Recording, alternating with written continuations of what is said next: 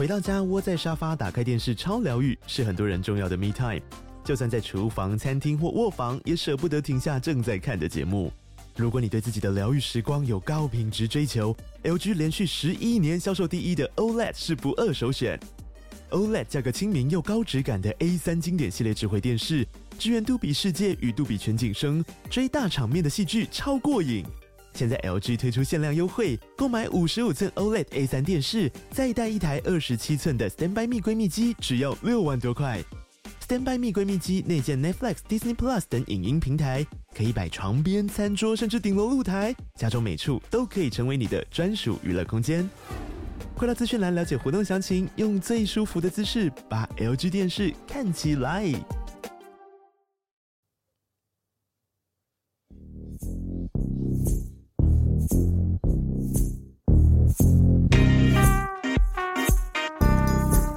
晚安，我的故弄玄虚，我是 D 嫂，我是 DK。今天是我们新闻自助餐，菜色不简单。那今天要讲什么样的新闻？第一则是直接进入吗？还是你要闲聊一下呢？先聊一下，聊一下什么？呃，你不是要说我的秀唇吗？我不敢说啦。就我觉得我们夫妻之间自己的情绪，当我结巴的时候，表示我正在说谎，就是我还正在掰一些事情。没有，有些女生应该有做过秀唇嘛，刚做完一定会比较肿，因为它毕竟是颜料打进去，就跟刺青的原理是一样的。但是因为这个会有麻药，刺青没有麻药，所以它的痛度可能没有那么痛。不过嘴唇的皮肤比较薄，其实在打的时候我还是有感觉。所以这个秀唇的用意就是说，让你不用再擦口红，也可以有很好的气色。对，因为我们通常人的嘴唇不会是真的是粉红色或是粉橘色，所以你素颜的时候，你看起来会比较没有精神。那如果加上你有黑眼圈，你就显老。对，那因为我们有些女生会追求一个比较完美的样态给先生看。没有没有没有，不是给，那是为自己而努力。啊、我是说为了自己之余啊。不会是为先生，真的真的，也是会希望先生称赞自己，说哦，好漂亮哦，这样子啊。对啊，我好漂亮，哦，爸大家去看我 IG Reels，对啊，就是早晨啊，一早就是说你好漂亮啊，就满脸眼屎也说很漂亮，所以根本没有幸福力。例行公事打招呼这样子，对，你只是先打个招呼，但并没有真心的称赞我。好好，那第一则新闻是。难道真的要讲到 Joker 那边去吗？是不用啦，那不用了嘛。毕竟 Joker 这部电影是蛮好看的，可以一直重复在看。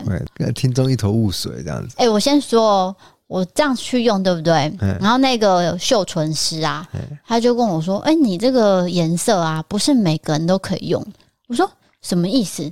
他说：“哦，因为有些人的肤色可能没办法衬托出这个粉色。”他说：“我的肤色可以。”他们都会记录拍照嘛，就像你刺青，最后他就帮我拍了照之后，就马上上传他们的脸书，然后称赞我的颜色。哦，就写说哦，很少有客人可以驾驭。这个颜色，对。但是他不知道我是谁啊，对，那就是觉得很美啦，不会像 Joker 这样子啊，没关系，谢谢。那我们今天第一则新闻就是说，日本兴起了一种补习班，叫做笑容补习班。笑容是什么意思？笑容啊，smile，没有，我以为就是学校的容貌，我不知道，我就联想到，容啊、对你刚刚说什么？笑啦，好好好，要怎么笑才好看？原来是因为口罩令拿掉了，那日本人很容易焦虑，他们觉得说我拿掉之后。我是不是已经不太会化妆了？对。然后有大量的市民呢，为了去整理这个外貌，他去做了很多美容疗程啊，例如说秀唇啊、美白牙齿啊，或是学化妆。不过口罩遮住的，除了样貌之外，还有脸部表情嘛。所以有些人脸部表情反而已经不太会去表达，例如说开心、快乐、生气，已经不像以前那么容易表达。所以就有一堂课。大概是九十分钟，然后学费是一万块的日币。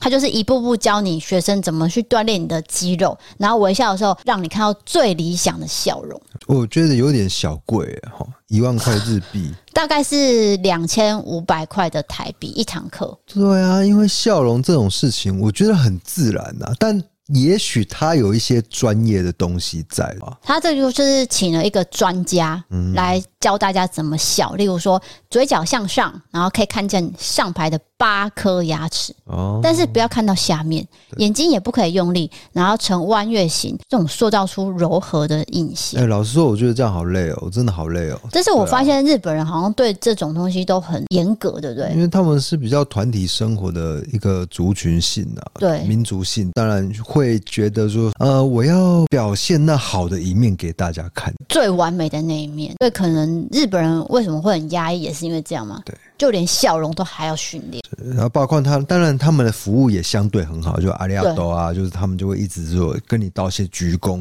好，那我们来到下一则新闻。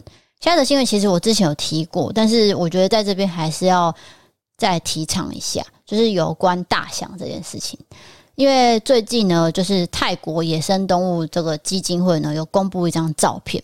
有一只被迫在观光业卖力二十五年的大象，它的背部呢明显变形了。这个业者呢，其实是常年让观光客骑在它的背上，造成它不可逆的职业伤害。哦，因为因为这张照片呃放出来之后呢，大家都很心疼这只大象，因为它很明显是凹进去了。哇，应该是说它本来就不是要被乘坐的动物。对，但是泰国一直把它拿来做观光客的一个工作。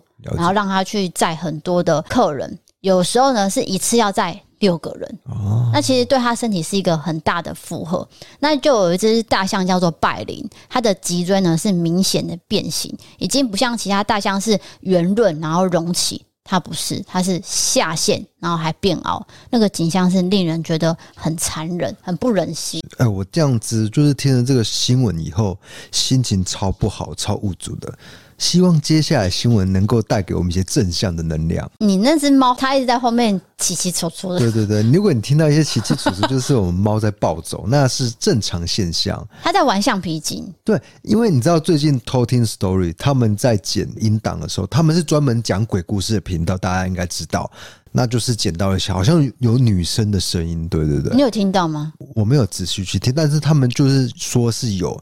那如果大家在听我们节目听到奇迹主故事，那个不是鬼，那个是猫跑来跑去。因为我们家的小猫。尤其是小猫，它真的很容易情绪高昂，就某个时段会很过动。对，然后睡着当然就是很安静，但是它开心的时候就是表达出非常开心的样子。你刚刚讲这则新闻也呼吁到，就是说这个不要虐待动物啦。对，不管是什么动物，它应该有一个很好的命运。因为老实说，就是这个基金会有讲啊，观光产业的大象，它不是像家养的动物。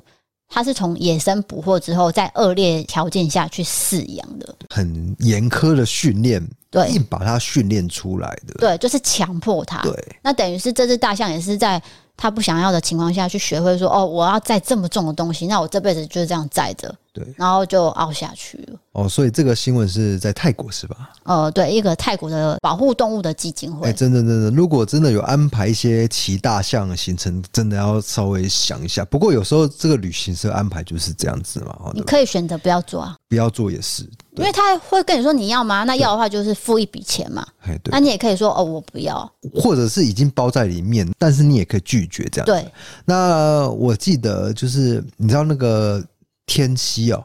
天平啊，天溪烧烧天灯那个叫什么啊？平溪平平溪烧天灯这件事情，就有一次啊，我们大学同学毕业以后，然后就聚在一起，就去平溪玩。就有一个女同学，她就是说我们在烧天灯，她就说我我不要烧，因为这个是不好的行为，这个会对这个环境造成伤害。我印象就很深刻。那她其实就是做出那种拒绝的人。你我觉得这个真的是太沉重了。那我们去到泰国，可以不不骑大象，也可以到街头去去游一下，或是去洗泰国浴。怎么突然跳到泰国浴啊？因为你洗过啊。我我没有洗过，那个是泰国浴的表演，那是一场秀，那不是私底下你。去怎么样的？我一直提醒你这件事，你有没有觉得 那种产业那不是，那是一种秀。因为为什么去泰国一定要做两件事，就是骑大象跟看秀啊？旅行社他一定会安排包套。我们那时候啦，也许他现在旅行社已经完全不一样了。嗯，我们那时候就是一定会安排，像骑大象真的有，欸，对啊，我们还真的有骑。对，泰国玉秀，然后比较特别的秀，就是。成人秀。哎，对，但不是女生的，还是男生的。我知道，我知道，就男生的就那个会这样子，咚咚咚。呃，和咚咚咚，合家欢乐的节目不方便描述。咚咚咚，我要怎么讲？就是男生有一个部位，然后就是你刚自己说不要讲，你为什么现在又要讲？啊，我想要解释咚咚咚是什么。好吧，那你们就带着疑惑听这个节目，我也不解释了。那懂不懂？真的好，那就是打鼓啦，是真的。我跟你讲，就是他同学分两边，就是他是同时进行的。你可以选择泰国玉秀，你也可以选择咚咚咚。那当然，我是男性啊，我我就，就选懂懂懂，不是我去看懂懂懂没有意思啊，我觉得哦，就算懂懂懂，我也觉得哦，好好好，OK 哦，那我我就去参观那个泰国玉秀。哎、欸，我这我这个节目讲过对不对？泰国玉秀讲过了。哎、欸，大家还想要再听一次吗？一模一样的东西，不用。如果不用的话，我就草草带过，草草带过，草草带过。那总之就是，它是。表演如何洗泰国浴这件事情，但是并没有真的发生了什么，因为台下是几百个人在看，台上的人就是会抓观众上台去表演。那因为那一天呢，我喝醉了。我看泰国的那个啤酒很便宜啦。哎、欸，你一样的话就再讲一次。我知道，所以我才会猛灌啊，灌到已经懵到那种完全逃不了，因为我我已经麻醉在那边，他就把我拖上台，然后就。展现了一些随便用，对对对对对对对，随便他用，对对，那细节我也不再讲，讲到这不是咚咚咚，现在会想起来，也许我参加咚咚咚也不错，因为据其他同学有讲，对，对，就是说真的很强，可以转弯呐。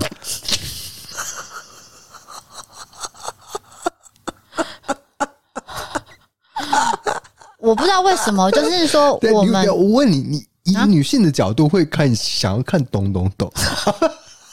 你问我吗？现在此时此刻我不会，但是我觉得我大学会，就是年轻的时候，因为真的是奇人异事啊，就是比较好奇那些我还没有见过的世面。就是他可以训练到可以这样子做出一些高难度的动作。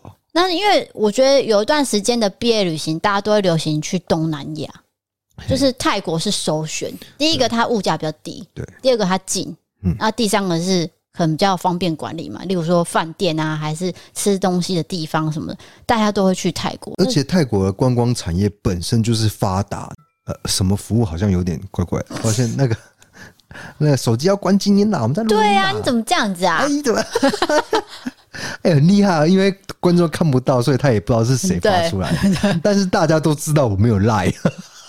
刚刚不是赖哎、欸，是那个简讯哦，是啊，那就是你的啊。好了，那我们先往下一则新闻走。我们等下再聊一下泰国，因为我的发型师 Berry 他很爱去泰国哦。对，好，下一则新闻呢，就是来到了，因为现在已经是三月，六月就是毕业潮。对，毕业潮要怎么办？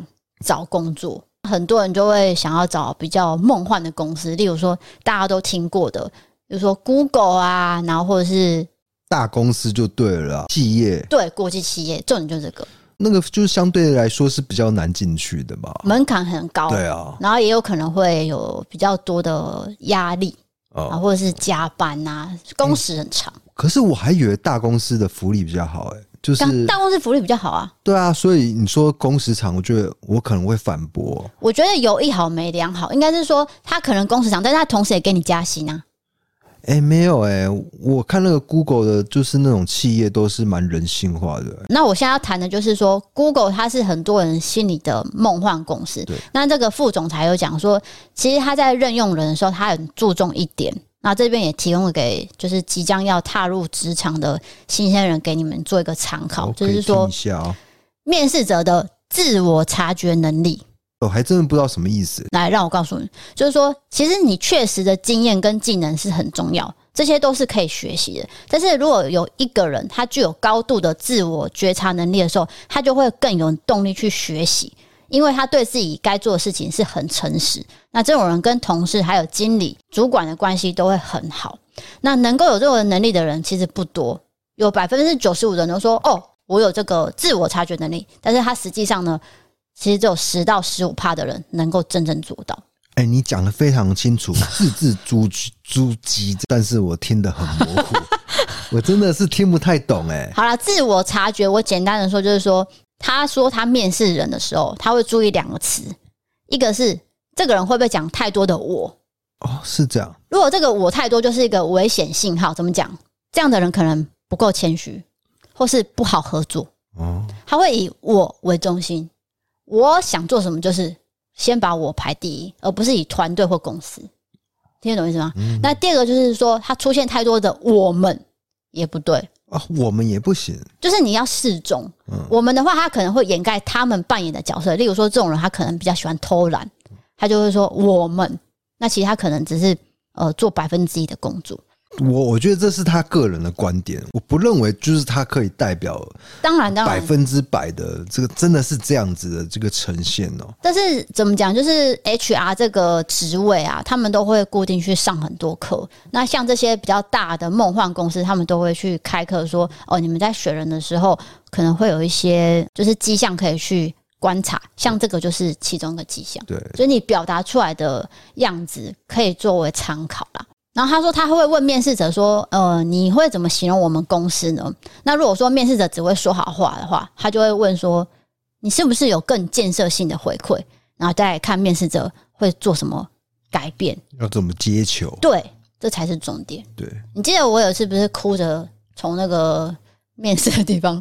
哭出来吗？我说明一下，就可能以前有讲过，有第一场有一次去面试的时候，因为那个面试官说的话有点刁钻哦，你可能接球接不到啊，或者是怎么样，所以你就就流眼泪出来。因为是我载你去面试的，我真的吓到，因为你你是当街哭，然后哭，因为你突然看到我，然后觉得很放心，然后就哭。那所以主要就是很爱我啦。这个也要牵扯到的。好，那那那你要你想要讲什么呢？嗯，因为其实当天我觉得我事后回想是我说了太多我。哦，你真的说太多我怎么样怎么样？因为那时候我其实还有呃原本的工作，嗯，然后我是在找下一份工作，所以我就会跟他讲说我现在做的事情是什么。那我觉得这样可以呃如何改变，或是如何更好。我讲了很多我。然后结果那个面试官他其实有两个人，一个扮黑脸，一个扮白脸。那个黑脸的就是专门来对付我，就是我讲什么他就呛一句，就例如说，我觉得不是这样，我觉得你讲不对。然后我就开始想说，自我怀疑，我原来我的认知是跟人家这么不同，这么的不对。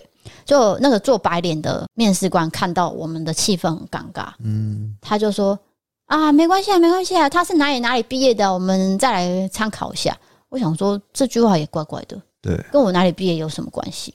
好啦，结果隔天我就收到那个他们回的信，就是说啊，你不是人。那我那天会哭，是因为我觉得我太想要表达我自己，然后讲了太多，真的不是很适合在面试的时候讲的话。我以为你那时候已经是面试高手了，因为你的确面试过很多公司诶。但是你会面对到不同的面试官啊，对，像这种我是第一次遇到这么直球对决，蛮呛的这样子，真的很呛。然后是一个女主管，就是很像资深的经理那一种，所以你没有办法一下子去应付的时候，你就会吓到。那我看到你哭，是因为我一出来的时候，那个女生摆了一个非常大的臭脸。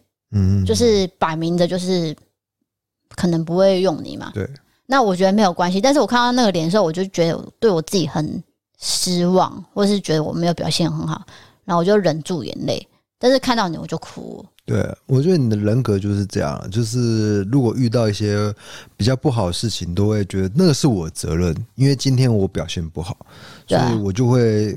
承受一个很大的一个情绪的压力，就哭了，也没办法，因为每个人的人格都不太一样了。没错，哎呀，啊，像我应该是不会了，就不痛不痒这样啊，随便啦，有上没上没关系，没上再找下一家这样子。对，但是我也是从这些面试经验去学我怎么去面试别人，去怎么调试。对，调试跟我去面试其他人的时候，我不应该用这么呛的态度去。回应，嗯，因为我觉得，如果有些人跟我一样，他是不是也会很难过？对，就是那个阴影会在，就好好的讲，好好的面试啊。对，所以那一家店我从来都不会再去吃了。其实有时候搞不好他丢一些比较刁钻的问题是，是故意的，是要让你接球，看你要怎么拆招。可是我觉得，我听你这样描述，他丢的球就是太。知道吗？就是直接砍你，他已经不是丢坏球或是好球带，他是往球员身上砸，畜生球。对对对，因为最近在经典赛刚结束，对，我的感觉是这样了。没错啊，哦，但是我觉得有些就是已经讲好了，哎，你就是这个角色啊，我就是白脸，所以我们来看这个人的反应，就是你扮黑脸的那个程度太凶，或者是我玻璃心，啊，可能要。因为我认识你很久，我觉得你没有那么玻璃心，哦，所以我还是帮你讲话了。哦，你人好好哦，哎，没办法，因为你爱我，还去设一个设定一个爱老婆的人设，所以你要这边直接拆掉，说你不是哦，没，是真的，是真的爱老婆，好不好？好的，那今天就是提供给大家这些以上的新闻，希望对大家有一些。娱乐性或是一些思考性啊，因为像这个，就是你要找工作的时候，你真的必须得准备啊，你真的不能说哦，我就去看看。我觉得还是必须对自己的行为负责。你既然想要面试这间公司，你就要把最好的表现给面试官看。是的，不过说到面试哦，我实在是没有太多的经验了，就一个。等一下，这辈子就一个经，其实面试经验。你在学生时期也没有被面试过吗？没有哎、欸，这真的是 还蛮社会经验，可能稍微比较少了。对啊，你有被推甄吗？啊、推甄有哎、欸，推甄不是要面试吗、啊？学生有哎、欸，那我现在讲就这个啊。对，表现不错，因为就上了。你表现不错，但是你会不会因为过于内向，所以就不太讲话？不会，像比如说镜头在安我，我就会表现出那一面，或者是面试官在跟我讲话，我就会演出那个样子，你知道吗？哦，对。但是你说我私底下跟朋友怎么样怎么样，那又是另外一面，尤其是跟陌生人。嗯，所以你那时候表现是不错的。对啊，马上就上了，是真的表现不错。就是我会觉得说。啊，面试官他丢的球我都接得到，那不是面试官啊，他是老师啦，那就教授啦，教授在在面试你嘛。那老师讲什么，我都会讲说啊，这个是怎么接得到球。但是你说这个详细的情形，当然我是完全不记得的。嗯，对。那要进入这个我们下一个阶段了嘛？那如果你有听到嚓嚓嚓声，就是我们的小猫呢去挖猫砂了。对，它今天蛮过动的，你知道，它它一下子玩那一边，那一些也玩那边。然后突然我想要上大号了，就跑去猫啊猫砂了。他蛮忙的啦，那我们就进入我们的伯利凯更时间。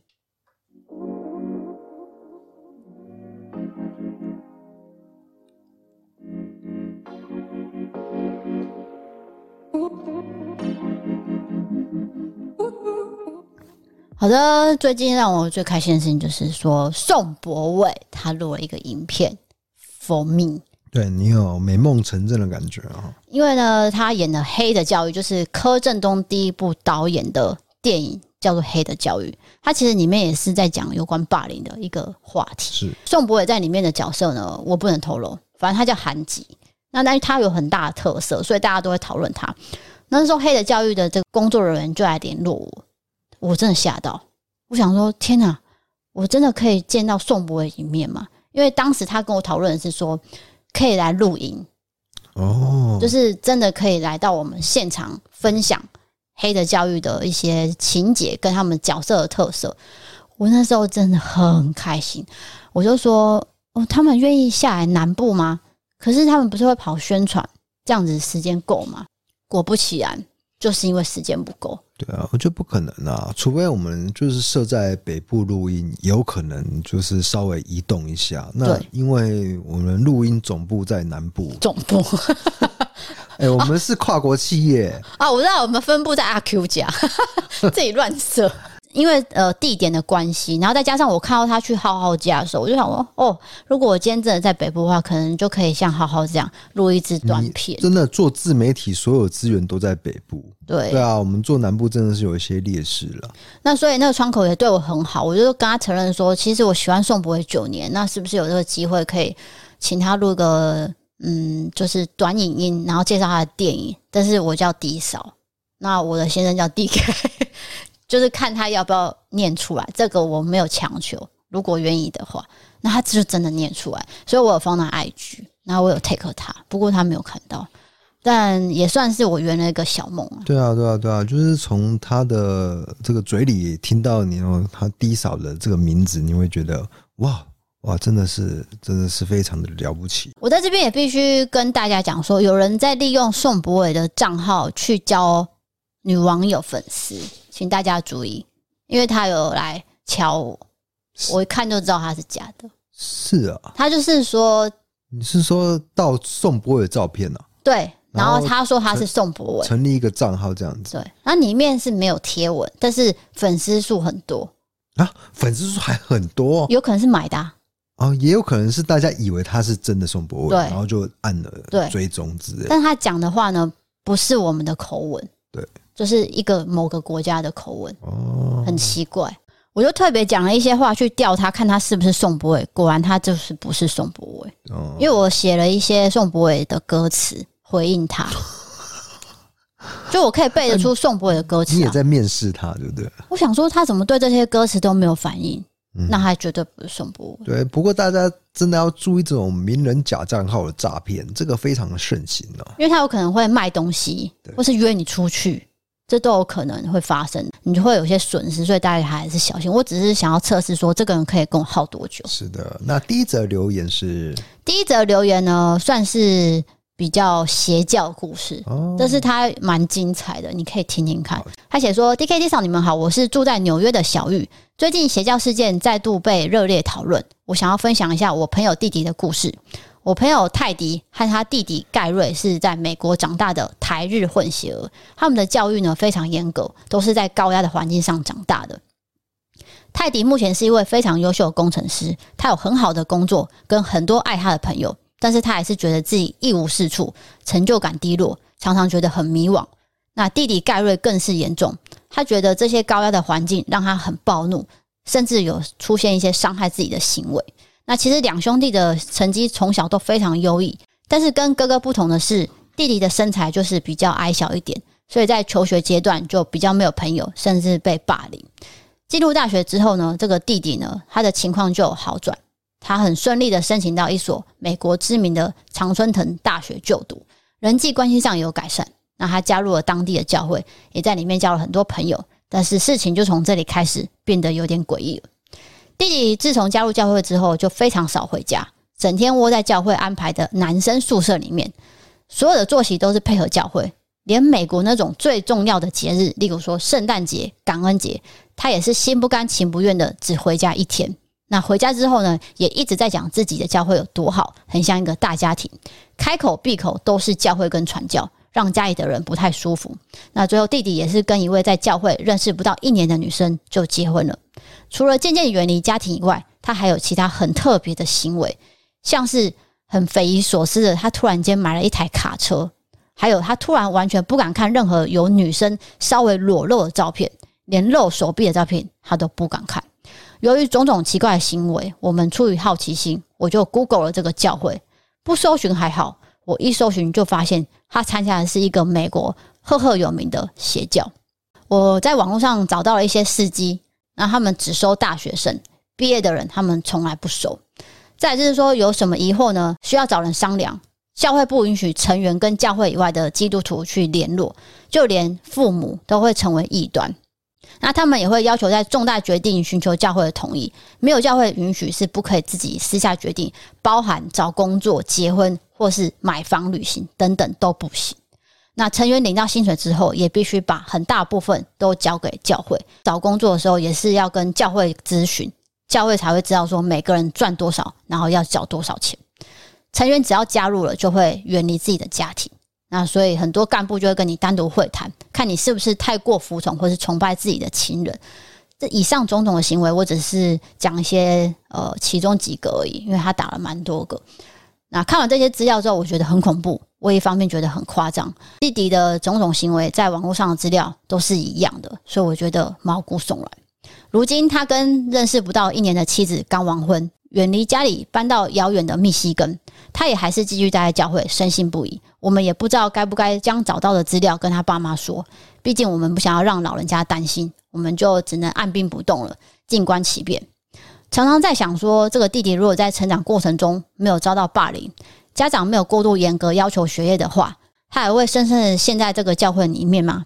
我们是不是对周遭的人都需要多一点包容跟慈悲，才不会又让社会跟新人的压力把另外一个人推向邪教呢？祝你们两位家猫都身体健康，万事如意。好的，谢谢你的这个猫咪的祝福。那因为这个加入宗教的话，我还不确定它到底是什么教，所以我不能够百分之百说它就是邪教了。我不晓得，那有没有犯罪的事实？如果有的话，我才会就是称它为邪教。要不然一一般来说，我都说这个是新兴宗教。那新兴宗教加入以后，就是。他有一些一些教条要服从的，那可能要你缴很多钱呐，你所有的心力都要奉献在其中。诶，身边的人会看不过去，要把他拉出来，这个瞬间呢是拉不出来的，怎么劝都没办法。那包括最近 Netflix 的纪录片，有非常多的人相信这个宗教，后来是逃出来，都有跟我讲很多秘辛啊，包括这个纪录片演的事情，真的是台湾也有的。对，有一一个人呢，他是唯独就是还在宗教里面的人，他就是完全不相信那个纪录片所拍的事情，他也不去看，他也不能去看。后来他说他有去看，但是他还是觉得不相信。就算那个纪录片明明就有那个声音、有影像了，都还是不相信。这个也是没办法。那你说我有没有想要把他拉出来？我真的没办法，以我的角色真的没办法。没有，那就是他自由意愿啊。但是我会有一点无力感，对啊。嗯，也许他的家人朋友也是正在烦恼这一块，也许啊，我不知道，不知道。对，所以就我还是觉得大家还要保护自己。哎、欸，有时候我收到这些留言，我都觉得好沉重哎、欸。你有没有觉得，就是他跟你讲这些事情，不不管是他遇到不好的事情，就是加入宗教不好的事情，或者是他还在宗教里面，对。那可能还是继续相信那个教会给了一些东西跟资料，我都会觉得很心疼，不管是任何情况。所以有时候打开私讯就觉得心情沉重。应该是这阵子因为那个影片的关系，对啊，对啊，因为我们刚好有 YouTube 有做，然后 Netflix 也有上。那其实我在接洽一些厂商的时候，有一些厂商他也会跟我说：“哎，他身边的人正在这个里面。”那甚至有人跟我说，他曾经也加入了几年的时间，不过他在某一年出来之后，他也看清楚这件事情，但是他不想要现身说法，因为他知道这件事情很麻烦、很争议啊。因为这个宗教还蛮会提告的，对，因为我是全台湾唯一做这个这个宗教介绍的人。所以我会不会被盯上了？我也不知道这个地方的出处是什么，这个地方出处是什么？到时候我也会跟检察官说明清楚。如果真的被提告的话，那最后真的如果不小心真的要上法院的话，我也会评估律师啦。我因为做这集之前都把这些想好，你才会去做。那我真的也是全台湾去讲这个的唯一讲这个的 YouTube 的人。好，那我们就来到下一则投稿。哎，真的太沉重了，必须下一则投稿一定要洗掉前面的阴，是这个阴天的感觉。这是来自 LA 的 ACO 哦，LA LA Boys，Yeah，洛杉矶是 LA 没有错吧？哈，对啊对啊对啊。对，这位朋友他写说：“我是个五十岁的老宅男啊，哦，想不到这么快就可以这样形容自己。我住在南加二十多年了。”南加应该是南加州嘛？哈，对对对对，哦、就是加州的比较南边那边。很 会威吗？听到你们说网友的故事，老外用英文评论八卦他的家人是很不足取的。但是我这样说可能会被骂，就是说华人一直以为老外很难学会中文，所以做这种事的很多。我先讲我妹同学长辈的故事好了。我妹同学的长辈去哪里我不记得。他们就是一起在一个地方攀岩，然后看人家攀岩，然后就几位在后面聊天，很大声，还用台语，然后就说：“这有三喝剩哎啦，就麻烦哎这样。”然后，然后前面就有一位金发碧眼、身材高大的老外，突然转过身来对他们说：“哎，就喝剩哎哦。”然后就把这几位老人吓得半死。那我自己去年遇到的是，我去华人超市结账的时候，我忙着用自己的东西。只听到前面在聊天。我一开始以为只是哦两个人在聊天，我没有什么在注意，是两个外国人。但是后面我就觉得内容越来越奇怪，抬头一看，才发现是金发碧眼的中年老美，讲中文不止流畅，还没有美国口音，比我儿子说的还要好。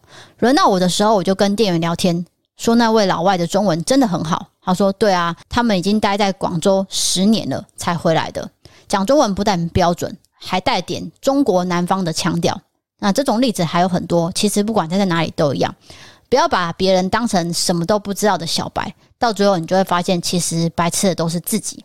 DK 跟三十多岁的我很像，很多的坚持，就算错了啊，不对，我们不会错的。不过老婆执政的时候，一开始会变，不过后来我都不说话。”虚心领受就是了，这样老婆说教时间就会减少。还有要相信女人的直觉，因为比臭男生的建议有用多了。再来是珍惜彼此，因为我老婆在前几年癌症过世，隔年呢，我也因为一场重病差点就走了。不过还好，我有两位未成年的小孩，只有想办法活下来。我经历过生离，差点死别，我会发现有很多坚持是真的理念坚持，还只是想要减少你跟相爱的人相处的时间呢。啊，抱歉，我发了一点牢骚。祝录音顺利，夜配长虹。好，感谢哇！诶、他后面那个转折，我吓到了。我还在听，就是他跟老婆一些相处的事情，结果他竟然说他老婆已经过世了。那我觉得这是非常伤痛的事情，因为跟你扶持这么久的另外一半，有一天就离开了，我觉得会很难接受，有一段时间呐。嗯。所以他有写，他就说，诶、欸，其实他可能经历过这么多事情下来，觉得还是要珍惜比较重要。对，因为你不知道下一刻发生什么事。那回到他刚刚讲的这个呃例子，其实那一天我的投稿是在讲，有一家人不是去日本，然后有两个应该是讲英文的人，不是在讲爸爸说，哎、欸，他来这边是不是有小三？有有有，记得这个吗？对，他是在回应的是这个投稿。是是是，所以。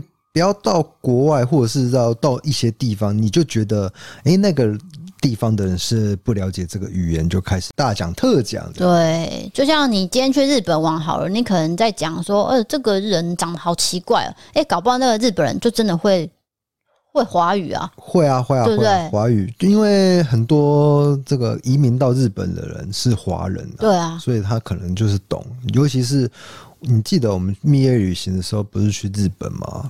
我记得我去一间药妆店，有没有？那个他的聘雇的店员就是中国人。哦，这是他们好像一定会做事哎。对对对，因为他知道大量的游客会过去，对、嗯，就是哎会华语的游客，所以他特别去聘雇中国人来应付。因为我们要问说啊，请问什么药什么药的对？对，然后他就只就会告诉你，就是讲华语的光客实在太多了。对对对，那你讲日文真的不通，讲英文可能也不通，就必须一定要会讲华语的人。然后我在想，你讲这个华语，我是有讲过，说我考过华语领队的事情？哎，没有，有啦，啊、有我也不记得啊。就是我考华语领队，哎，考到了哦，恭喜，但是我没有做啊。嗯，恭喜你。不是你的重点是什么？你本来有可能踏上这一条路的意思吗？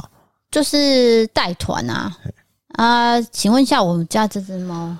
哎，抱歉，我处理一下猫的状况。对，因为它真的，对，因为就是我们老猫在度孤啦，那我们小猫就是想要跟它玩，它用尽各种办法靠近它，用灰的啊，然后慢慢撸近啊，对对对，所以我必须处理一下家务事，请大家稍后一下。那这段时间呢，请低嫂填补一下空白。好的，好，那我回来了。那我想要讲的是尊重两个字。第一个，你要尊重文化哦，这个这个地方的人文化。再来就是尊重老婆，尊重另外一半，尊重老公，就是双方面都要互相尊重，伴侣互相尊重，对，伴侣互相尊重跟文化互相尊重，对，就是这一个人的投稿，它包含这两件事情，我帮他归纳了。很多人会因为觉得我就是去观光，那我的语言当地人一定听不懂，所以我随便乱讲都可以。我觉得我小时候可能也有过这种想法，我好像是在大学的时候第一次跟我姐去日本吧。然后我想说啊，就讲什么都可以，但是我事后想想，觉得自己很幼稚。但是那时候不会想那么多啦，只觉得说我想讲什么就讲什么。但是现在到我这年纪，就我就会知道说，呃，如果我今天觉得这个奇人异事的话，我可能会在你耳边偷偷讲，我并不会真的大声嚷嚷。对你大声嚷嚷，然后以为大家听不懂，然后就会发生很很糗的事情哈。那我觉得我们话题已经在 repeat，在 repeat，这个我们可能要进下一趴这样。好，那我们下一则投稿其实算是温馨灵异有一点点。这位朋友是来自墨尔本的香港粉丝，他写说：“我老公是马来西亚华人，他的父母很早就过世了。”那我这个故事呢，其实是在他之前回马来西亚迁坟的故事。呃，我觉得不太恐怖，反而是很感人。对不对？我打岔一下，什么叫迁坟？哦，迁坟，坟墓的坟，迁把坟墓迁到另外一个地方，哦、移坟墓啦，移动了。OK，我懂。迁移坟墓，对我了解。然后他写说，在这个故事说之前，我先讲一下他们的背景。他妈妈在我老公二十八岁的时候就过世了，那那时候他才刚来澳洲不久。工作薪水也不算高，每天都很努力的工作，而且他跟前妻刚结婚，也没有小孩，关系也不是很好。有一天，我老公就接到他哥哥的消息，说妈妈突然间离开了，走得很突然。最伤心的是，他都来不及见他妈妈最后一面。他回国的时候，妈妈就火化了。而我老公回澳洲之后，也没有再回去。他们父母亲的坟墓日久失修，所以找了一个新墓园，要把父母亲送过去。我老公是唯一的儿子，所以他回去了。我和三个小孩留在澳洲。那天他完成任务之后，就跟我聊天，说了一件好奇妙的事情。他说他们在准备把妈妈的墓位移开的时候，就先跋杯请示。第一次是没有杯，就表示妈妈不准。那我老公就在那边用电话放我孩子的照片，放着放着放了很久，然后再跋杯，诶，还是没有杯。就他又再放一次我们家人的影片。那孩子们的影片就一直播，一直播。同时，我老公就在跟他妈妈聊天说话，就一直讲，一直讲，然后就继续播，不会，哎，还是没有播。所以他就跟他妈妈说：“妈妈，我答应你，我尽量每年都会回来看你。”然后最后再播一次，不会，哎，就是醒播了。他在那里放了很久很久的照片跟影片才能离开。当时我听到这件事情的时候，我的眼泪就不停地流，心里很难过，因为我自己本身也是妈妈，我非常明白妈妈思念孩子的心。因为当年他妈妈离开实在太突然，又没办法见到儿子最后一面，而且儿子在外地那么远，也不知道生活幸不幸福。我老公也不能常回去扫墓，可想而知他妈妈是多么的不舍。现在终于知道儿子生活美满，有了三个可爱的小孩，妈妈总算是了了心结。而且老公的姐姐也说，妈妈曾经托梦说她走得很不甘心，不想就这样突然间离开了。也许是真的不放心儿子吧。我觉得这故事它，你先不要管相不相信这个民俗仪式，或是宗教，或者是死后有没有世界这件事情，它就隐含着对亲人的思念，跟亲人好像有点放不下你那种感觉。没错，所以我听到一半是有点鼻酸的。哦，因为像我姐在美国也都二十年，然后我妈也常常都会念说：“哦，呃，其实我不想你姐啦，我没有很想啊，她没有回来没关系啊。”其他都在讲反话，口是心非。对，其实很想。对，但是她又不想要给小孩压力，说你一定要回台湾看我，所以她就会变成口是心非的很明显。那我就会说：“啊，你想就想，为什么不不能直接承认？”嗯，她说没有啦，就啊，都已经那么老了，还要强求什么呢？这样。就是讲一个很大的反话，因为我子女非常的可爱，然后是那种聪明伶俐的那一种，对，很机灵啊。对，然后你妈妈就我岳母，就是相当喜欢这个小孩子，所以她非常希望呃姐姐全家能够飞回来台湾一趟，来看一下这个老母亲啊。对，所以这个故事就是让我想到说，其实我姐现在也是很想回来，但是好像卡在一个工作跟一个。时间上的关系，再来就是机票。哎呦，我我觉得你有讲到重点。我刚刚的确忽略这件事情，虽然生离死别，但是它又有隐含着，就是说在海外生活。对对对，我要讲是这个亲人的隔离。对，你有点到重点。嗯，对，就是很多人是因为我自己人生的选择，所以我去了国外生活工作，但是我的原生家庭还是在原本的家乡，那我可能没有办法常常回去。结果家乡的人很想我。我们造成有一些怎么讲，就是很久没见面，那个思念是没有办法克服的。对啊，而且回去一趟就是十几二十万，跑不掉。对，金钱还有时间，嗯、然后再来是跟公司请假啊什么的之类的。对，所以这个故事我看得懂他的意思啊，就是背后的含义其实是小孩跟原生家庭这种离别，对，会觉得很伤心。就像他自己也说。我自己也是妈妈，所以我很明白妈妈思念孩子的心。嗯，对。其实现在科技很发达，你就是呃视讯都可以。对。问题是就是那个是没有温度。对。当你姐全家就是有一年是回到台南的，我第一次也看到他们那种感觉才是真实的。对。后来我在就是你们在赖的视讯啊，我都觉得那个那个互动就是没有出来。当然啊，虽然有讲话，但是就是少了点什么。而且我妈最近就在抱怨说啊，那个我姐女儿不太会讲华语了。哦，她就说啊，都讲英文，阿嬷听不啦。她就说 阿嬷听不，你说华语给我听。然后，因为她最近还是跟同学都大量的讲英文，所以她没有办法翻译。然后她就会从镜头里面跑走。然后跑走的时候，我妈就会有点。小难过，想说就已经很难得视讯了，对，结果你这个小孩子就咻一下跑走，然后就留给我姐。那因为其实我姐当然是跟我妈可以讲话，不过我妈还是想要看到小孩啊，嗯、对，就会造成小失落，难免会有隔阂。对，然后再来是这个子女的聪明伶俐，造成他有时候讲话很快，即使他讲华语，哎、欸，我妈也不确定。对，而且可能华语跟英语掺杂。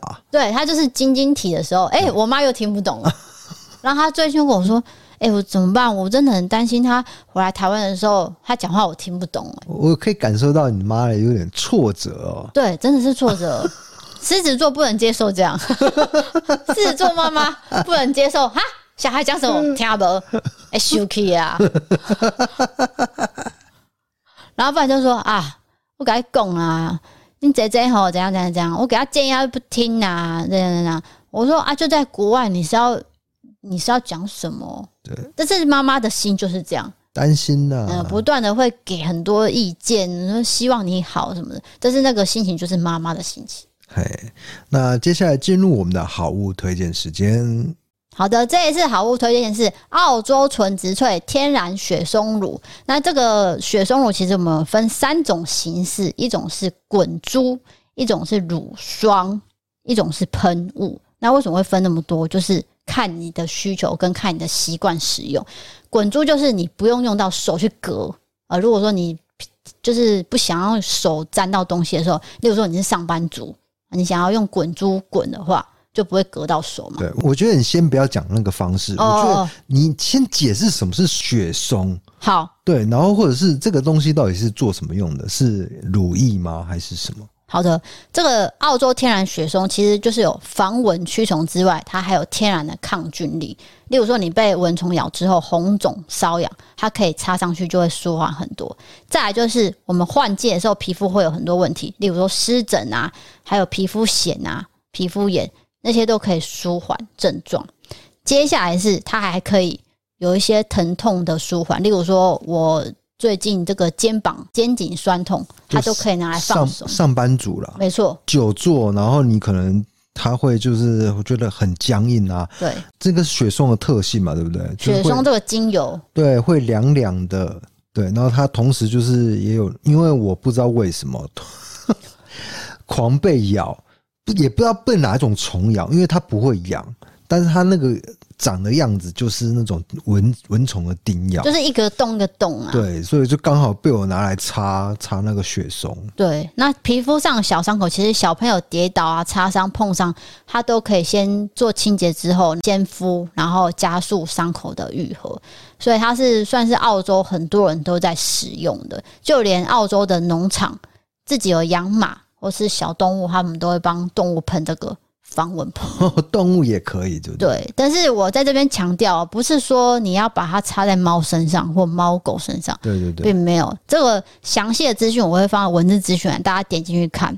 不是插在猫身上，对，我现在只是比喻说澳洲的人他们会插在马身上，因为马身边不是会有很多苍蝇蚊子。哦，这是真的，对不对？因为我外公以前有养鹿，我这个以前有讲过，对啊，还有牛啊也会啊，那个是超多苍蝇的，对，像这个就可以运用在他们身上，但是我们家的猫先不要，你可以把它插在自己身体，但是猫不会去舔啊，对，听得懂意思吗？好，那这次其实就是直接打七折给我们做一个组合价，三个喷雾、滚珠跟乳液。直接是团购价一千七，它其实是原价二四八零，所以算是直接七折价，很便宜。大家要趁这个时候入手，因为之后就要涨价了。对，反正我们这个团购价一定是便宜的。然后再来是，如果你了解这个雪松的特性，或是你不了解的话，可以去看一些资讯，然后可以看我们的资讯，然后擦起来感觉，我跟大家形容就是凉凉的，就是你擦了觉得会舒缓。它的凉凉就是因为有雪松跟迷迭香，对对，所以其实它就是天然的。对，它有强调说不是化学，就是天用这个植物的功效去造成这样的一个效果。对，那我刚刚讲的是喷雾、滚珠跟乳液嘛，其实就是差别在质地，浓一点就是喷雾，然后中间就是乳液，那最淡是滚珠。对，因为现在很流行露营这件事情，你是可以带这一款去当这个稍微防一下。因为我以前在花莲念书，念书，我是在看你手上纠正念书，念书啊，嘟嘟啊。小明要读读、欸，小明嘟嘟啊，去花莲嘟嘟啊，嘟嘟的时候呢，我跟你讲，花莲最多小黑蚊。对，我以前不知道是什么是小黑蚊，因为高雄没有，我不知道高雄有啦，可能高雄也有。就我成长历程是没有遇到小黑蚊，我直到去花莲才知道什么是小黑蚊。那个小黑蚊咬起来真的是又痛又痒，你、欸、真的很痛啊，又小只，你又很难打得到，因为我们。我以前是打细篮的嘛，打篮球的，然后篮球一定是袒胸露背，或者是呃打完全身都是汗，然后你就很 man，哇，把那个衣服脱掉，然后八块肌这样，又在 over，不要不要乱加台词，然后呢，小黑蚊就过来了，对，就是很多那种树丛都会有那种小黑蚊。对，那如果说你在运动之前，你可能就先擦在身上的话，就可以避免蚊虫咬。但是如果你没有擦，然后再被咬，那你就赶快再补擦，对，它就可以舒缓，有消肿的一个功能。对，因为它就不会那么痒了。如果你是 outdoor 咖，真的是可以购买这一款看看。对，再来就是滚珠型，很适合，就是你刚刚讲上班族，你哪边酸痛就滚哪边。例如说，我以前很常就是滚那个太阳穴。我很常用那个凉凉的东西滚这边，就是我要让自己洗脑，这一款很有功效。对对，就是你要让自己呃认真工作啊，或者是你这边很酸痛，你可以搭配那个刮痧仪自己刮，很 很舒服啦。笑点在哪？没有，我突然想到就是刮痧这件事情。哦，我每天都会自己刮哦，睡觉前刮。其实你也会帮我刮哎、欸。那、啊、是你不要啊，你这不要那不要的，啰啰嗦嗦的，啊，插个要也啰啰嗦嗦。抱歉抱歉，大家大家最近很喜欢这个，抱歉抱歉。我讲一下一件事情，就是上一集我们不是在讲师生恋嘛，那因为我们募集了很多师生恋的那个经验，就真的是太多私讯。那有些人可能会觉得我没有读，真的跟大家说声抱歉，因为我们真的没有办法消化那么多私讯，但是我有空会慢慢看。对，慢慢的就可能再拉一集出来，好不好？或是每一集都讲一点，啊，但是我也不敢跟你承诺一定会这样了。对对对对，我可能看到特殊的，我可能就会拉一一部分出来讲，但不会去否师生恋再去讲一集。对，大家可以想象，就是那种几百则、几千则的讯息要读，然后我知道你们一定写得很精彩。或者是这个写了字数很多，很用心，但是就是没有被我们读到，必须跟大家抱歉抱歉。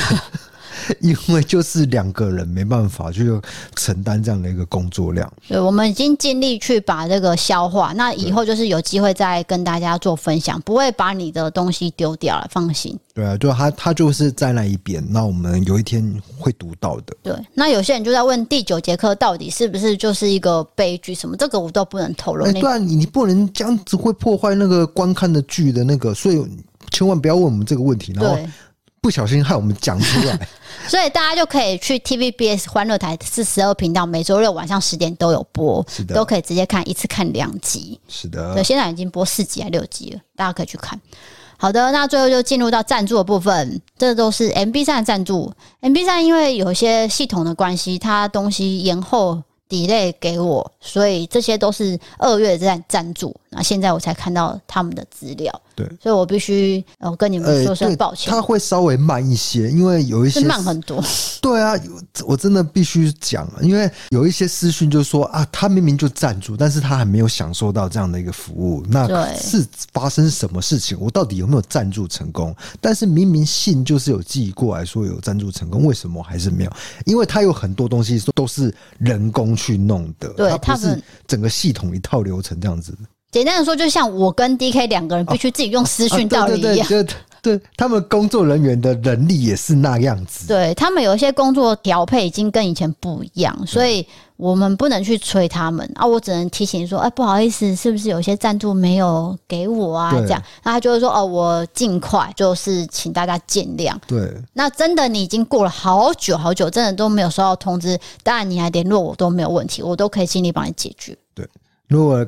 刚发生一两天，我也会尽量帮你追一下那个进度了。对对对，好，第一位朋友叫做耶祖 Y A Z U，他写说我在 YouTube 也是会员哦，听到一百六十集的时候来赞助，不要为了一些无关紧要的人生气，继续加油，赞赞两个大拇指。好的，感谢，因为我们现在对于这个可能跟我们意见比较不一样的，我都可以去消化了。因为我觉得我做自媒体已经一段时间了，我不会再拘泥在这一边。就是你是要说你很大气？对啊，没有，因为你比较没办法啊，所以我不会去看啊。所以我我尽量也是要支持我的这个低嫂，我的太太这样，这个成为她的一个后盾。谢谢你，我也。排解他的心情。如果他真的读到一些，所以我会尽量跟他讲说，啊，其实他的真正想法是怎么样子。嗯，我都会分析给他听，这样。感谢你，感谢。然后，哎，也也要讲一下，就是说，直男就只会在那边分析啊，我也不会，我也会给他情感上的支持，两边都有做到，然后维持一下我这个爱老婆的人设。好的，在这边谢谢我的先生 DK 先生。呃，等下尾后来这样子。对，好，下一位朋友叫做男友不断强迫听了无数次重复的异色档案，他写说感谢 D 嫂陪我度过无数个剧荒的时间，从二零二零年开始追踪异色档案到现在，不管重听几次，都还是可以融入案件其中。也谢谢你超用心的你们，有许多的文献资料，还特地去图书馆找资料，喜欢你们很久了。领了年终，当然要支持一下第一个追踪的节目。总是喜欢睡前伴着节目入睡，然后总是听了一段就进入了梦乡，导致男友总是会陪我一起一听再听，也被我推坑了，让我们多了几个共通的话题。每当 D 嫂提到金牛座的个性，男友总是莫名的看向我。金牛最棒了，括号一样社恐的我，闷骚的金牛座总是要等熟透了才会发现，其实是一个疯牛。最爱你们了，爱心。好，感谢。这个真的是金牛座，诶、欸，也不能说通病啦，就是就是共通的特性是这样子。呃，没有熟的时候，就是在那边装酷，在那边不讲话啊。对，啊，其实熟起来冷漠，诶、欸，也蛮好，人也不错。对，因为我从小看我爸这样，其实我真的是大概就知道，真的是超级闷骚，很闷骚闷。啊闷以后发现他是骚，对。我跟你讲，我一辈子都记得一件事情，就是我小时候，我爸因为要做生意，他就会跟很多人去，诶、欸，就是吃饭啊聚会。然后有一次去，那时候还是叫卡拉 OK 哦，嗯，不是 KTV。然后他就点了一首歌，叫做《南屏晚钟》，嗯，我不知道你有没有听过，不知道，非常老的歌，比较旧一些，我就不晓得，真的很旧。然后那时候我好像才国小国中，我是被拉着去，所以我觉得就是陪伴父母，我也没有话讲。他唱歌超级难听，是超级，但是他很很用心在唱，对，他就投入他所有的感情在里面。南屏晚钟这样子，然后我就会觉得说：天啊，我爸好丢脸！因为我那时候叛逆期嘛，我也叛逆，就想说：天啊，我爸到底要唱到什么时候？好啦，唱完大家想说轻松，对不对？他就跟我说：哎、欸，那个该你了，换你了，你来唱丑小鸭。What？为什么我要唱丑小鸭？哪一首啊？苏慧伦啊？不是哦，苏慧伦是鸭子。我说的丑小鸭是儿歌。哦，他叫我在大家面前唱儿歌，哎，你那时候几岁啊？就国小啊。哦，你也是小朋友啊，那还好啦。我就不喜欢在很多人面前表现，所以他叫我做这件事的时候，我想说，第一个你已经很闷骚了啊，你已经骚完就好了，为什么还要骚扰自己的女儿？对，也是蛮无奈的，突然把这个球丢给你。对，然后我就脸非常的臭。然后之后回家就背嘛，就说他唱个周小调是会怎样？我说我就不喜欢唱歌，而且那么多人，很多都是我不认识的叔叔阿姨啊。嗯，对，但是你这个故事跟那个金牛座的闷骚好像比较没有关联。有啊，就是我爸闷骚啊，哦、他唱南屏晚钟。可是我觉得你主要的抱怨是。在摆在后面的重点，对，这是一个顺便。好的，好的。下一位朋友叫做母胎单身的学友，他写说很喜欢 DKD 小声音，自己也很喜欢鬼故事、刑案，还有悬疑类的案件，但也真的超爱伯利凯杠系列，尤其是捏奶头的部分那一集，我真的直接笑喷。因为爸爸是退役的消防人员，所以听到消防员依林的分享的时候，我真的很多很多的感触。谢谢你们，让更多人知道消防人员的辛劳。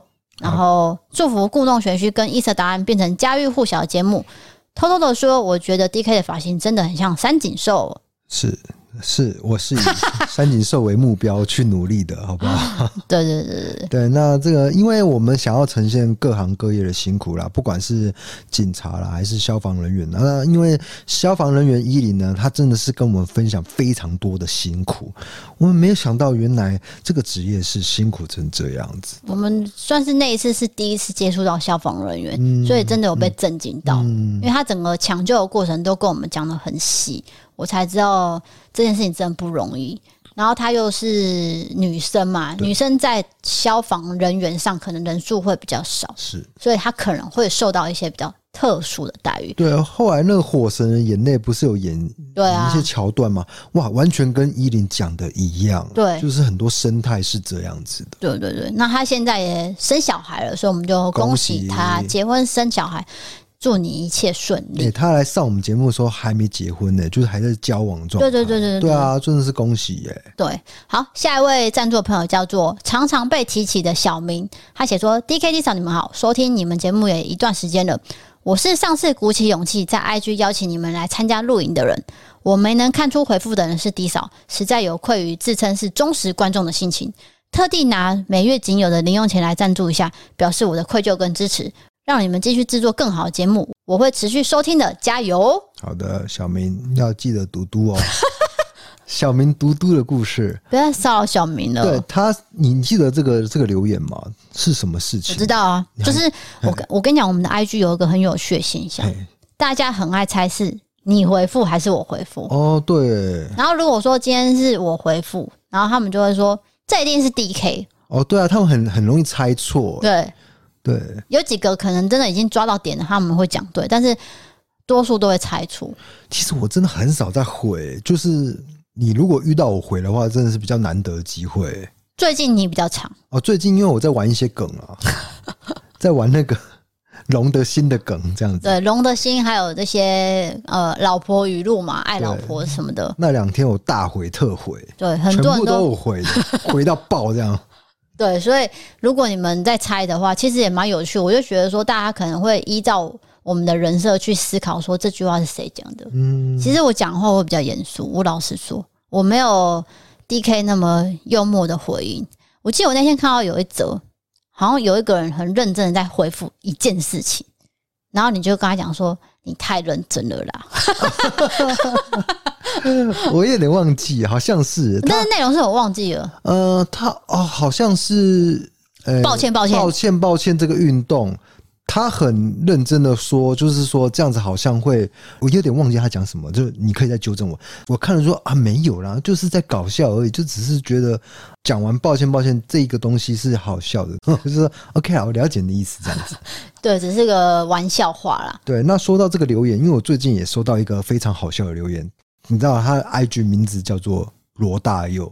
就是那个歌手罗大佑，然后他说：“嗨，我是一位上下班跟工作中都用 Spotify 听故弄玄虚的潜水客，从第一集我听到一百零九集，可能我们一百零九集有讲到罗大佑，他就他就说突然听到 DK 叫我的名字，我顿时虎躯震了一下啊，因为我的本名就是罗大佑，跟罗大佑一模一样。”真的非常喜欢你们的节目，常常听到嘴角失手，放声大笑。目前努力追击中，请问这个有我有一个愿望，可不可以顺便帮我满足一下？就是说，呃，我他要我念一句话，那我这边帮他念一下。我是罗大佑，看着我，这个是一个漫画的梗。哦哦哦，对对对。然后我就回复他说：“太好笑了，如果我记得，我一定念。”好，我今天念出来了。哎，你的 IG 真的名字真的是罗大佑哎。那冒昧问一下，请问你的爸妈是不是很喜欢罗大佑？重点来了。对啊，他就 他爸爸就是罗大佑的歌迷，这样子 是这样子。那呃，他的奶奶有去算命啊，什么有一些算一些名字啊，都觉得不是那么的好。那刚好爸爸在听罗大佑的歌，然后就啊，不然我们就把 把小孩登记成罗大佑。就真的他就变成罗大佑了。我在想，就是这位网友罗大佑，他在念书的这个路程中，是不是会常被同？就是说，老师点名的时候，就会大家就会稍微注目一下，就是稍微关注一下。那我就说，那你会不会听罗大佑的歌？重点，因为现在年轻人可能比较少在听比较老歌啊。他说我会听的，因为罗大佑真的是时代的经典。你把罗大佑的那些曲调跟歌词摆在现代，其实也是可以听的，很好听啊。对，就是说不会去脱离时代的，嗯，表示说他写的歌是在前面的。哦，对，他其实很前卫，前卫的，就不管是曲风了还是歌词啊，都是很好听的。皇后大道东转，皇后大道西，还有一个。一个那个台台北不是我的家，哦，我的家乡没有霓虹灯，对对对对对，类似这样子。就是他的歌词是当时比较少人会去写的意境啊。对，他的意境也是很厉害。我觉得重重点是意境啊。台北是一个大都市啊，那当然就是因为我家没有那么繁荣，那可能这个都市有一些现象，他就把这些社会现象写到歌词里面。对，那这个名字真的很特别，但是我也觉得。他好像也蛮坦然接受。我认为他的名字给他一个有趣的人生经验。对，我要讲就是这个。对，嗯，比如说我叫呃，差点，我刚才差点讲出我的本名呢，就就差那么一点这样子。那不然你讲啊？王王建民好不好？我叫王建民。又要骚扰王建民，然后呢？你怎么讲又要？我没有讲出来过。有，你常常说我有个朋友，没有，我有说，我有个朋友，他叫棒球选手，我没有说，你死啊！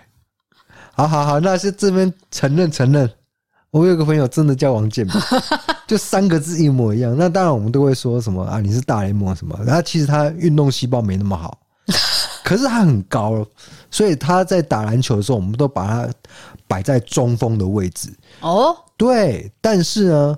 哎、欸，他的球技就还就没有那么好，没有你好。嗯，不是，先不要跟我比较。但是他有一个厉害的地方，就是他打球就是无缘无故就会把人撞倒。因为《灌篮高手》有一个角色哦，他就是叫做那个什么主，就是王牌杀手。就是对方有王牌的话，那这个角色呢，他就上去，然后去把那个王牌用受伤。是。所以王建民 就有时候，但是他也不是故意的，你知道吗？哦，因为他人比较快一点，然后可能他移动的时候就就会快到人这样子。那这样子会不会那个就是裁判会判那个哦犯规？一定会被判犯规啦。但是他因为他没有故意的行为，所以还好。而且也不是在比赛当中哦，就是可能我们私底下在打，他就把人家用受伤，就是就是在玩啊。然后人家就受伤了啊，就是因为他身材关系。对，大家就傻眼了。对，这很不好意思啊，不好意思，啊、真的是不好意思。那希望王建民没有听到这一集。我不知道他到底有没有听我的节目哎、欸。对啊，你也没有跟人家联络，然后你好意思讲人家的事情，你也做不了脸毛呢。对啊，那这是以上都是瞎掰的，这是虚构人物了，真的真的。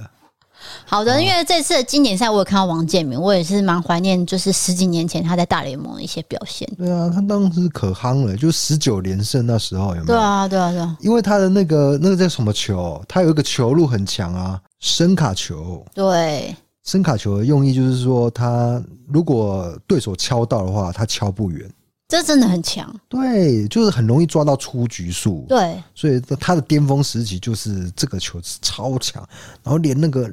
最顶级的打者都打不到。对，就很容易三上三下，然后就 out 结局，很迅速哎、欸。对，而且又省球数。然后王建民的脸都不动声色哦，他下那投手丘的时候都面无声色。面面不改色，面无表情，对，冷冷的杀手。他也不会说 yes 还是什么，就是会有人先兴奋嘛。哦，对对对对，他真的都不会、欸。哦，我算是那种兴奋型的运动员，就是我我不是运动员啊。我说我们以前我们在打篮球的时候，我就会说啊，high five 啊，鼓掌啊，然后撞胸口啊那一种，你知道吗？就是两个球员。这样跳起来要撞胸口，这样。但是我其实很佩服那些旅外球员，因为毕竟他们要克服的是文化差异，还有语言上，所以其实我觉得他的冷静其实也是在克服这些事情。对对对对对对。因为他如果不这样的话，他可能会很慌张啊。像张玉成啊，他他就有说过，因为在美国他们都是个人主义，所以是个人打个人的，个人自主练习，他就觉得比较没有那个温暖的。差台湾很多。对不对？因为台湾会比较团体生活，就是顾你顾我，然后教你教我。但是他去大联盟，因为他其实是先去小联盟，然后再到大联盟。他现在是波士顿红袜队，已经大联盟签约了。哎，我能够打到大联盟，真的是相当不简单。而且他才二十七岁，哎，所以应该前途不可限量啊！就可能会是。郭宏志的路线，嗯，尤其今年赛又打那么好，对啊，他敲出超多的打点呢，对，很强，对啊。好的，那今天的节目到这边，欢迎投稿各种经验，请传送门里面投稿专区。如果喜欢 Podcast 欢迎追留在里面。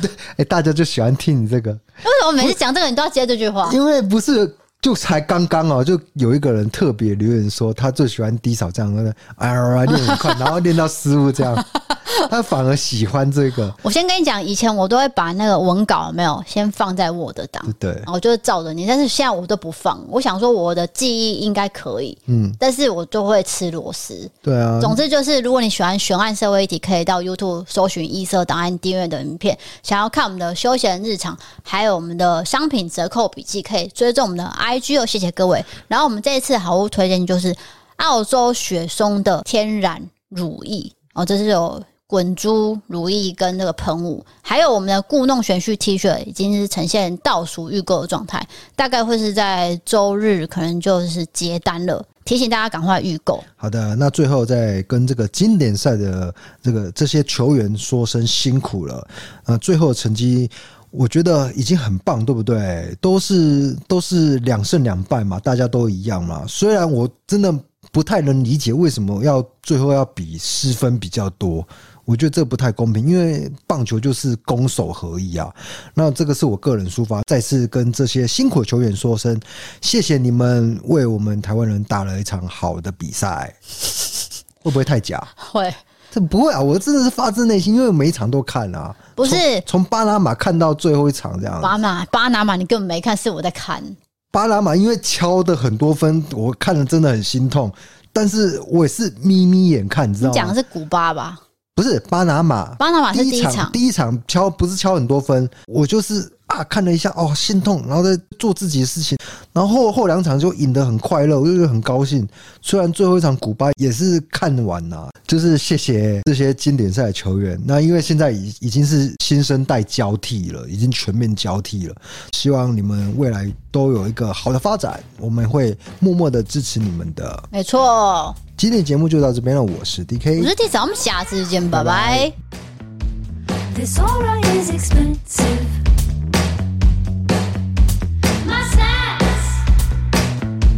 Most people